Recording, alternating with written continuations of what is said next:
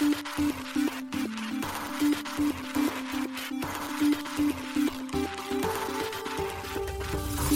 しい経済ニュース。この番組では現当社のメディア新しい経済が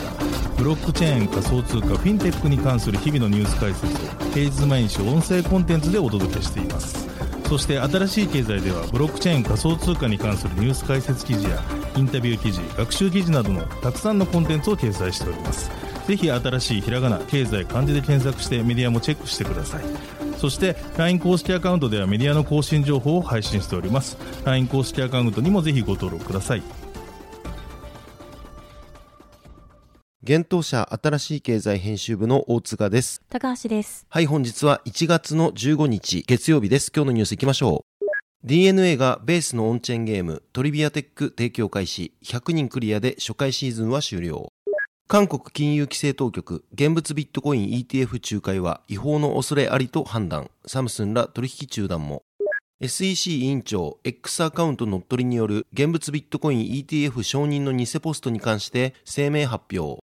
現物ビットコイン ETF の取引2日目、取引高は約4500億円を記録。米ゲームストップが NFT マーケットプレイス提供終了へ暗号資産規制の不確実性を理由に。シフトベース Web3 エンジニアコミュニティアンチェーン提供終了へ。サザビーズビットコインオーディナルズのオークション入札開始。SBI デジタルアセットホールディングスとスイス SIX のジョイントベンチャーアジアネクストシンガポールで暗号資産デリバティブ取引を提供開始。一つ目のニュースは DNA がトリビアテック提供開始というニュースです。DNA によるオンチェーンゲームトリビアテックが1月15日15時より提供開始されました。発表によると今回は日本語バージョンが公開されています。なお trivia.tech はベースのメインネットでローンチしています。ベースは米大手暗号資産取引所コインベースが開発したイーサリアムのレイヤー2ブロックチェーンです。なお、同ゲームではガス代、トランザクション手数料は必要なく無料で遊べるということです。 trivia.tech はマルチプレイヤー型の早押しクイズゲームです。いくつかのクイズ内容に関しては複数の Web3 公式プロジェクトがバックアップをしているといいます。公式 X アカウントにはアスターネットワーク、イントマックス、ポリゴン、ワールドコインの名前が挙がっています。同ゲームではアルファベットと同じ数の26問の Web3 に関するクイズが出題されるということです。プレイヤーはクイズへの回答を競い、最も早く正解したプレイヤーだけが NFT を獲得できるといいます。各クイズの制限時間は60秒です。なお、このゲームのゴールは、すべての NFT を集めることであるといいます。発行される NFT の最大供給量はアルファベットごと500枚ということです。また、このクイズには開催期間が設けられており、第1シーズンは1月15日から2月19日の期間にて開催されるということです。プレイヤー100人がゲームクリアをした時点で、初回のシーズンは終了するということです。なお、トリビアテックは、プログレッシブウェブアップ PWA で動作するということで、アプリをインストールすることなくプレイが可能だといいます。対応 OS は iOS16、iOS17、Android 12、Android 13、Android 14で、対応ブラウザは iOS は Safari で、Android は Chrome とのことで、最新版が推奨されています。また、推奨ウォレットは MetaMask ということです。続いてのニュースは、韓国金融規制当局、現物ビットコイン ETF 仲介は違法の恐れありと判断、サムスンら取引中断もというニュースです。韓国の金融規制当局である韓国金融委員会 FSC が海外で上場された現物ビットコイン ETF を扱うことは同国において法に違反する可能性があると1月12日声明を出しました。FSC の発表によれば韓国の証券会社がそのような現物ビットコイン ETF を仲介することは韓国政府関係省庁時間会議で発表された暗号資産関連緊急対策及び資本市場法に違反する可能性があるといいます。ただし FSC は一方で韓国では今年7月に暗号資産の利用者保護などに関する法律が施行予定であり米国など海外での取り扱い事例もあることを加味し今後さらなる見直しが行われる可能性も示唆しました韓国の暗号資産規制は2部構成となる予定で第1部は昨年可決されています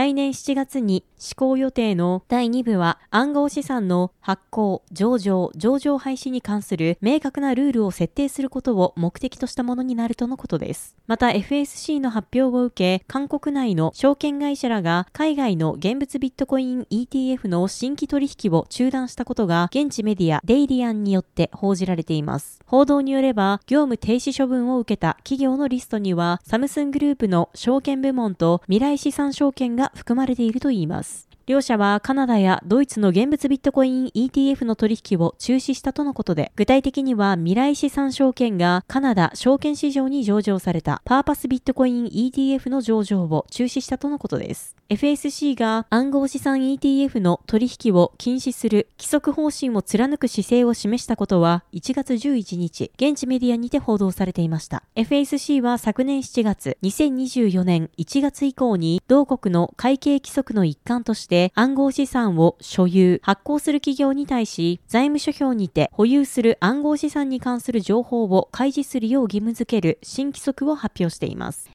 続いてのニュースは SEC 委員長 X アカウント乗っ取りによる現物ビットコイン ETF 承認の偽ポストに関して声明発表というニュースです。米証券取引委員会 SEC の公式 X が何者かによって侵害され、同アカウントから現物ビットコイン ETF 承認に関するポストが行われた件について、SEC のゲイリー・ゲンスラー委員長が1月12日声明を出しました。ゲンスラー委員長によれば、不正アクセス者は米国東部時間2024年1月9日午前4時過ぎにアカウントに関連する電話番号を操作して SEC の X アカウントにアクセスし、SEC がビットコイン ETF を承認したという投稿を行ったといいます。その2分後に不正アクセス者は BTC とポストしましたが、その投稿は同氏によって削除されたといいます。また、不正アクセス者は SEC のアカウントを使って SEC 以外のアカウントによる2つの投稿にいいねを押していたことも判明したといいます。SEC のスタッフは、米東部時間の同日午後4時26分に X アカウントが乗っ取られ、不正な投稿が行われたことを発表。合わせて1つ目のポストを削除し、いいねされた2つの投稿のいいねを解除し、X 社に不正アクセス停止のための支援を求めたといいます。X 社はその後、米 SEC による誤報のポストについて予備調査終了を報告しており、該当のポストは X のシステムが侵害されたものではなく、正体不明の人物が第産者を通じて SEC のアカウントに関連する電話番号の管理権を取得したことが原因であることを伝えていました。なお、SEC のアカウントが2段階承認を有効にしていなかったことも報告されています。なお、アカウントへの不正アクセスは、米国東部時間の同日午後4時40分から午後5時30分の間に解除されたとみられるとのことです。SEC のスタッフは引き続き事件の範囲を調査中だとし、今のところ不正アクセス者が SEC のシステム、データ、デバイス、その他のソーシャルメディアアカウントにアクセスしたという証拠はないと説明しました。SEC は SEC の監察総務室、連邦捜査局、国土安全保障省のサイバーセキュリティインフラストラクチャ、安全保障局など適切な法執行機関や連邦監督機関と協力しながら調査を進めているとのことです。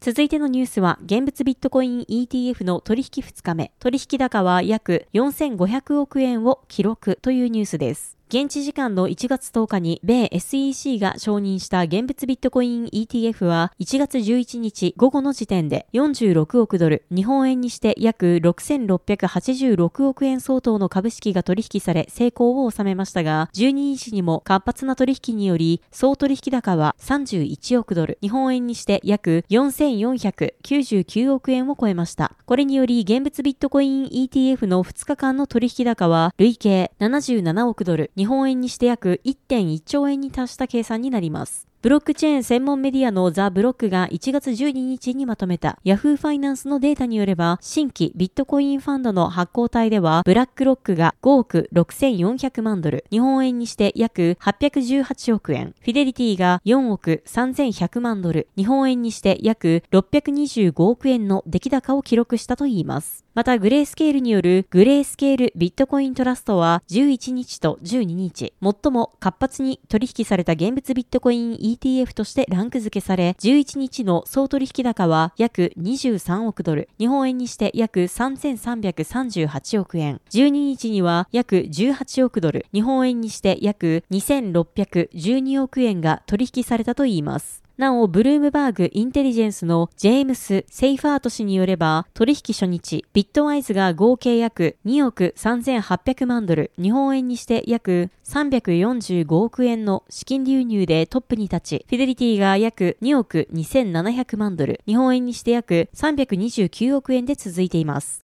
続いてのニュースはゲームストップが NFT マーケットプレイス提供終了へというニュースです。米ビデオゲーム小売りのゲームストップが NFT マーケットプレイスゲームストップ NFT の提供終了予定を発表しました。その発表によると同サービスでは2月2日以降ユーザーは NFT の購入、販売、作成ができなくなるといいます。ただしユーザーが保有する NFT はブロックチェーン上にミントされたものであるため他のプラットフォームを通じて引き続きアクセスや販売が可能であるということです。ゲームストップは今回のサービス提供終了について暗号資産分野の規制上のの不確実性が続いているためと説明しています。なおゲームストップは昨年8月に今回と同様の理由にて同社が2022年に公開した暗号資産ウォレットゲームストップウォレットを廃止していました。ゲームストップ NFT は2022年10月にローンチした NFT マーケットプレイスです。イーサリアムのレイヤー2ソリューションなどを開発するイミュータブル X と共同で開発されました。ゲームストップとイミュータブル X は2022年2月にパートナーシップ契約を締結し、イミュータブル X 独自トークン IMX で最大1億ドル、当時約115億円のファンドを設立しています。そのファンドの資金は NFT コンテンツ及び技術クリエイターへの助成金として使用していく予定と発表されていました。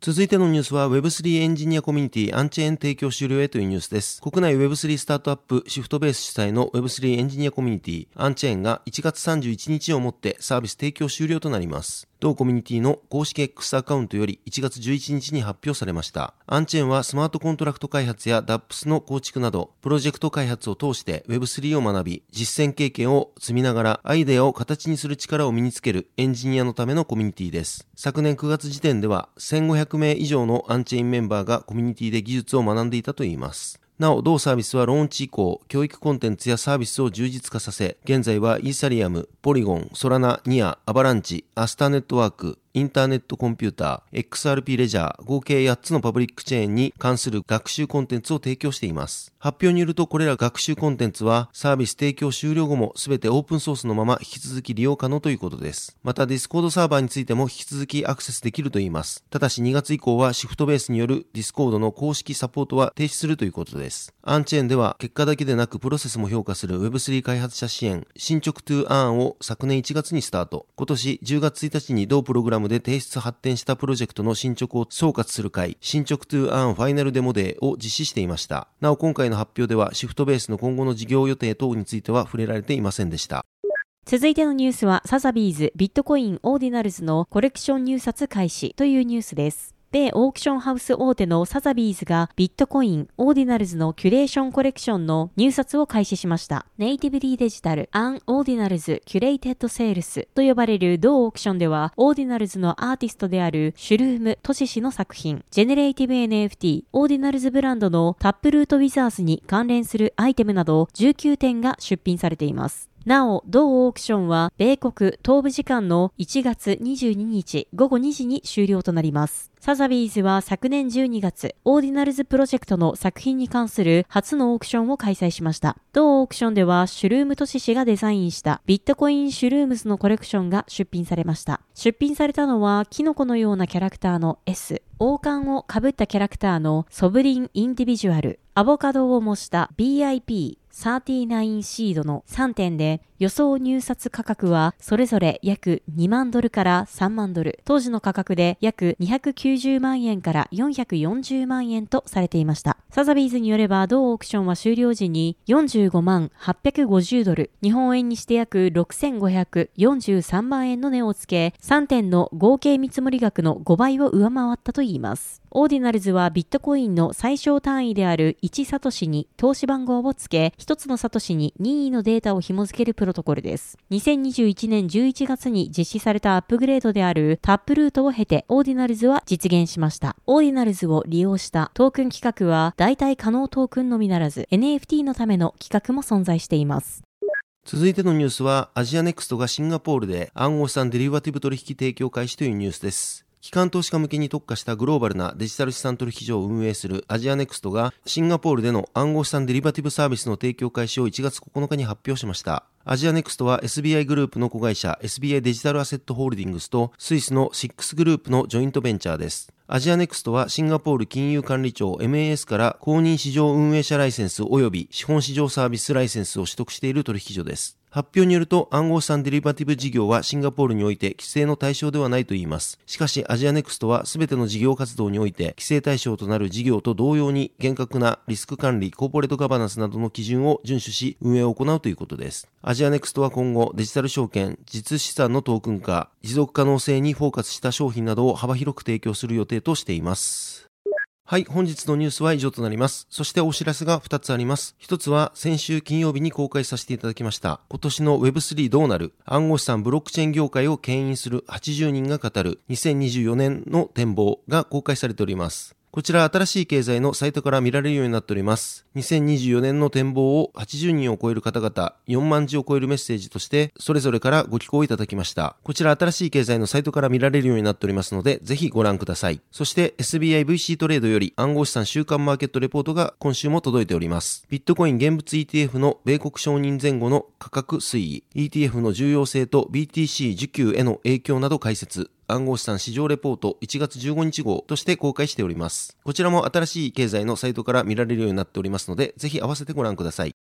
はい、このように私たち、新しい経済編集部では、ブロックチェーン暗号資産に関するニュースを平日毎日ラジオで配信をしております。本日ご紹介したコンテンツやニュースなどはすべてサイトの方に上がっております。ぜひサイトの方も見に来てください。新しいひらがな、経済漢字で検索して見に来ていただければと思います。それでは本日はありがとうございました。ありがとうございました。